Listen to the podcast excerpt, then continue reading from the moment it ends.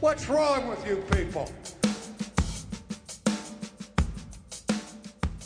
Good morning. Welcome to Not Another Baptist Podcast. Kyle, it was so good to see you in the flesh this week in McAllen, Texas, where our flesh was burning off. It was, It was- so hot, but so good to a be there. warm. How are you doing? Man, I'm good. I uh, um, I'm, I'm dragging like I like I typically do after an event. I didn't have to drive nine hours like you did, but uh, just had a had a long week. It was good. Met lots of folks. Had lots of great conversations about uh, what we do at NAM and, and about the replant team. Uh, but it was really good to be back in my own bed last night. Uh, because I know I'm getting older because every time it's like, you know, getting a, getting a hotel and it's like, this is not my bed. This is not my pillow. This is not Yeah, we so we drove. So I took two of my girls with me. Uh, two were at camp and are at camp today. And as this goes live, will begin their journey back from Louisiana Tech University. And I can't remember what camp they're doing. Student Life, one of those. Anyway, uh, so I took the two that were left uh, with me, and we drove down and made a last-second decision, just because of timing uh, to go on to Corpus Christi instead of McAllen. And we ate on the water. Uh, there was like a restaurant that had like a little pier that just was floating. So it was a bit kind of weird feeling because you're eating as you're kind of moving up and down a little bit. And we had a good like two hours to spare. And so we also took a little boat tour and went along the little bay there. Got to see the USS uh, Lexington, I believe it is, Mhm. uh, from afar, and uh, wave at the people on that. And had hoped to see some dolphins. We were told that dolphins were around. Uh, we did not see them. The boat before us did, uh, but we didn't. And but we had a good time. And as I was coming into Corpus Christi, your boy got him a little speeding ticket. Uh, so that was that was fun. The lady goes, you know, do you know why I pulled you over? I said because you were hiding on the other side of a hill as I came from 75 to 65 miles per hour speed limit change. Uh, it she kind of tilted her head. That wasn't the answer she was looking for. And so I got my ticket. I would like to point out I never got a ticket in the Mustang GT, uh, the Mach One, or the Corvette, but the Silverado, baby. I got me a ticket going like 82 and and a 65. That was great. And uh, anyway, we did have a wonderful time in uh, McAllen for that. It was good to hang out with you. Good to visit with uh, Leighton Flowers and many others. A lot of pastors there. CBA had, I think, three pastors that were there. There's 660 or so messengers, uh, but it was a good time. And uh, so, so anyway, we're back, and today we are talking about worship, a replant reality uh, stop me if you've heard this before. Don't ask us to change the music style. Don't ask us to change the music style. You arrive to a church and they've got the 1963 Baptist hymnal as inspired by Jesus himself, and they ain't changing, let alone putting the words on the wall, right? You know, that's a heaven forbid we would do something like that. So let's talk a little bit about music style, music preferences, and so forth. And the first question this is based on an article written by your boss, one of your bosses. I don't know who your boss is John Mark, Bob Bickford, uh, Kevin Ezell, Bart Barber. I don't know. But this one was by Bob Bickford, and he asked a great question When did worship become about us? Yeah. Kyle, when? Um, well, I mean, so I mean, if you want to go back to um, the Bible, I mean, I think I think folks have always tried to make it about themselves, but but across uh, not just church history, but even back in biblical history, if when folks tried to make worship about themselves, it usually didn't pan out very well Yeah. for them. Um, uh, you know, you think about, um, well, gosh, I mean, you go back and, and look at the sons of Eli, right? Who were supposed to lead the people. Uh, the- Levi is the priest who was supposed to lead the people in um, in worship, and they didn't, right? And so, I mean, that, that they they met a poor end. Um, and then even in the New Testament, I mean, you have Ananias and Sapphira in, in chapter in Acts chapter five, who uh, brought their offerings, but but tried to make it about them. and um, that that didn't end well for them, right? Bad things happen. So th- there's always been this bent, right, towards making worship about us, and and the Bible shows time after time after time that that that's not the way that worship is designed.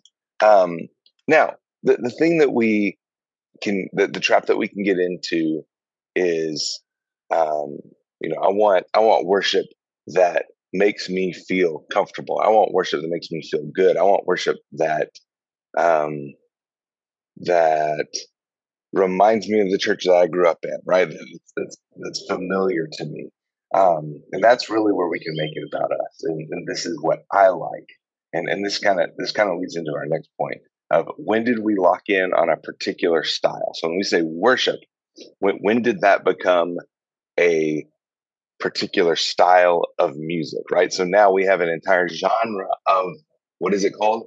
Worship music. Yeah. that um and and that's a really good question. When that happened, probably sometime in the 80s and 90s when we when we had the worship wars. Um, and even though uh, if, if you were a worship leader in the 80s and 90s, even the early 2000s, I think you might kind of look at the landscape today and say, um, things have certainly calmed down from where they were. Like we don't hear a lot of stories about, um, you know, a guy getting fired because he played the guitar on, on Sunday morning anymore. That was a reality uh, 30 years ago. We, we don't see that so much anymore, but this is, this can still be a fight particularly if you try to push a particular style, right? So if you're in a, if you step into a church where for the last hundred years they've primarily sang hymns with a piano, and you come in and say, "Hey, we're going to switch and we're going to start singing Hillsong next week," it, it's it's probably not going to work out for you very well, right? That, that's such a dramatic shift, and and, and I would argue this: um, when when we talk about don't ask us to change the music style, we're, we're not saying you need to move to a contemporary service away from a traditional hymn service. I think what when, when we say don't ask us to change the music, the one thing that you that you want to make sure that is happening in your worship service is that your music is done well, that it invites people to sing, and that there is a worshipful attitude, and and and that you're not you don't want every single worship service to feel like a funeral. And um, if you're singing Blessed Assurance, um, it, it should seem like that you, are happy about that. Yeah. not not not that not that you know oh Jesus is yeah. no you need let, let me say this is this is kind of implied I wish Bob made this point a little more uh and I love Bob I'm not disagreeing with him at all uh I just it's it's implied here because a long history kind of going back to the last point you know people began to describe a a Sunday you know worship gathering as the music being sung. You know, the either hymns, is it traditional, contemporary, whatever, calling, you know, our our guy, you know, the worship pastor or the worship leader. And in in reality, that's where the shift kind of derails at its core because the worship isn't uh, only the music. It's the scripture reading. It's the prayers we pray. It's the sermon that is preached. And, you know, in reality, the worship leaders should be the pastor uh, in in that sense, or that entire team. Uh, so you have a music leader, song leader, you know that kind of thing, and and that's where you know we start going into some of this, you know, the particular style and whatnot. I, I remember, you know, I was I was on the tail end, I guess, of the worship wars that you know Bob mentions, or or links to an article where it says those are largely over. Because said nobody's really getting in trouble for having a guitar on the on the stage or the drums on the stage that are you know going to conjure up demons whatever it might be. But i remember having to take that long and patient approach of getting guitars and drums introduced to a worship service uh, you know the song portion of our worship gatherings where i would put the drums on the stage for a while. And then the drums nobody play them? They would just sit there? Yeah. they would just sit there. It's like just just see it. It's there no no ghosts are going to come out of it whatever it might be. Then maybe it would be used for the special music and then maybe we would use it for one of the contemporary songs and then eventually it, it became you know you know accepted. And so it was like kind of that that frog in the boiling water type thing. Instead of just throwing it on there and going all in you know you just had to take your time. And i was also in a church that in our bylaws in our bylaws i had to have a 50-50 split between traditional hymns and contemporary songs. So, so that's funny you say that. Um, i knew a church that had in their in their bylaws from when they were established. They, they were a church split um, as well. And they were established in the early 2000s. So right at the tail end of what we would know as the worship wars, but in their bylaws, um, they, they had in there they would not sing anything that was not in the uh, I believe it was the 1992 Baptist hymnal. Yeah, I said um, 63. That, I was stuck on the yeah, Texas Baptist yeah. Is, is a, yeah, you so, got it right. So there is uh, well, well, I mean, there were several editions back there. It was like a, a, a 92, there was a 72, and then I think 55 was before yeah. that if I remember right. Is the authorized but, version. Yes, that's right. I mean that that was the one that was, uh, and, and, in the church that I grew up in, Matt, they had they had done it so well. They had matching uh, carpet, pews, and hymnals. Everything matched. It, it was all red. I love it. but yeah, so this but this one church, um, they had in their bylaws they would not sing anything that was not in the 1992 hymnal. Um, so the pastor who who was a, a pretty traditional guy, but saw the value in some songs that had been written in the last 30 years um, was really handcuffed in that now they they eventually were able to change that but it took a long time.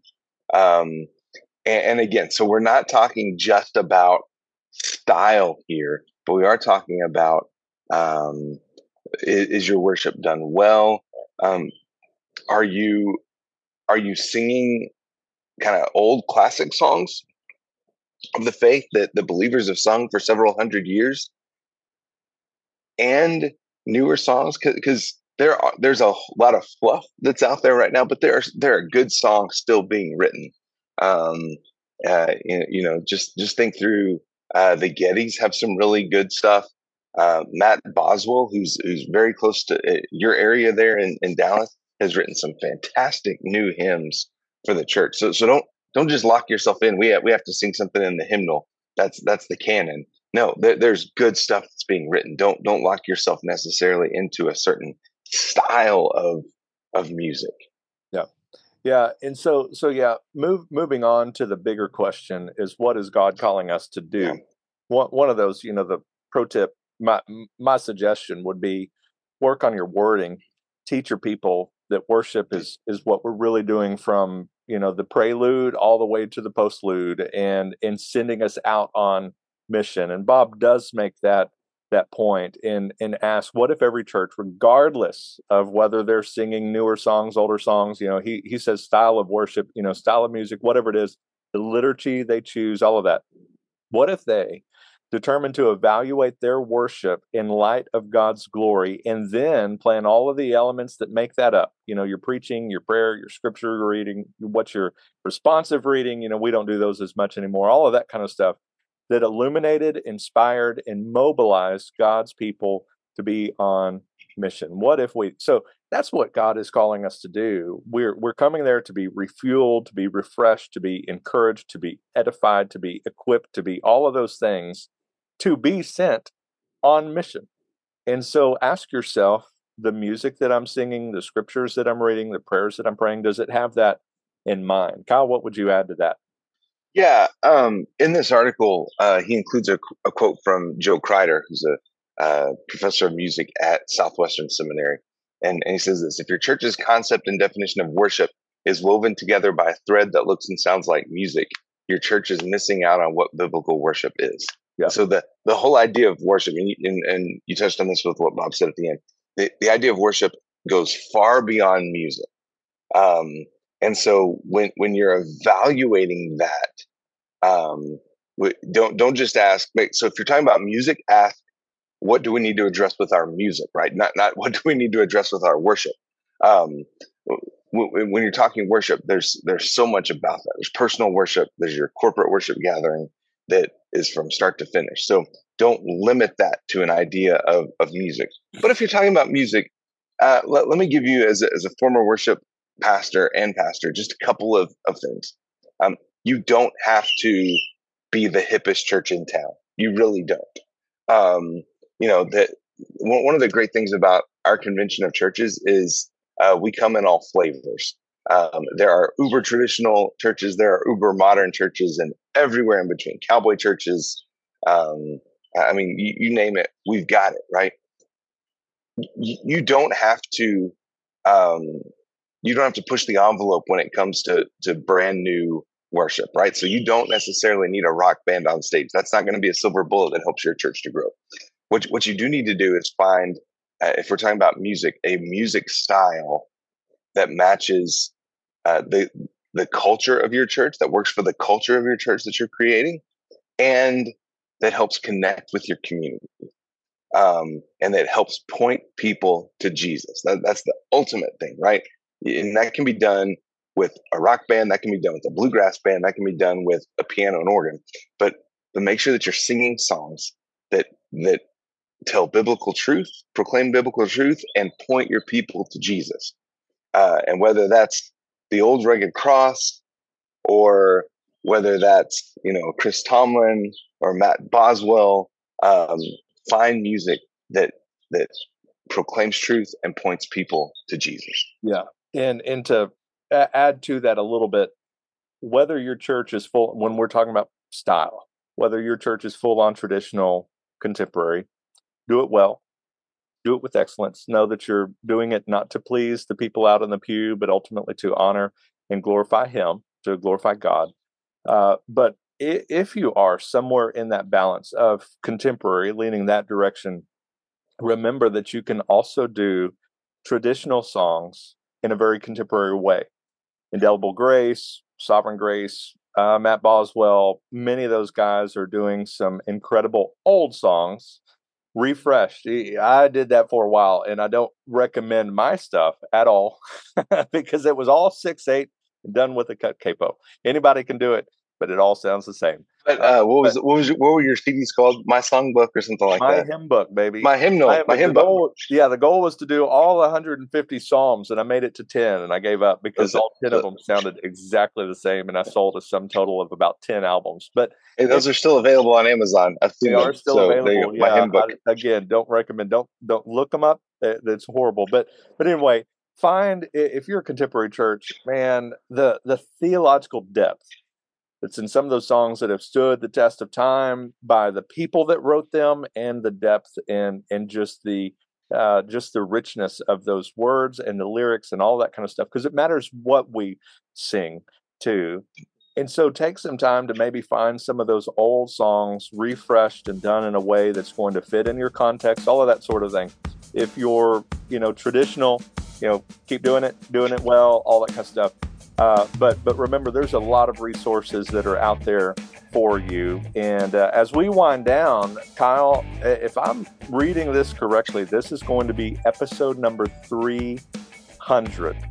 Wow. 300 times. Technically, it'll be 300.5 because if, if you remember, we had like, I think our second or our third episode. Yeah, that's right. We had a 0.5. Was like it midweek because there was that shooting at Sutherland Springs uh, 300 episodes ago. That was wild. A lot has changed since then. We're now in a new state doing new roles, all of that. Yeah. Uh, it's been a good run, y'all. See you. Thanks yeah, for we'll listening. See you later. April Fools. Uh, anyway, man, appreciate you. And until yeah, next man, time, may your coffee be as black as night and as bold as the gospel we declare. And yes, the Yankees are in last place, and Woo! the Rangers are in Bless first it. place. Bless it. One of those brings me great joy. this podcast was sponsored by Southwestern Baptist Theological Seminary, and they provide theological education that includes both academic challenge and hands on ministry experience. Wherever God calls, Southwestern Seminary will help you get there. And the best way to experience Southwestern is to attend Preview Day on October 20th. See firsthand all that Southwestern Seminary has to offer.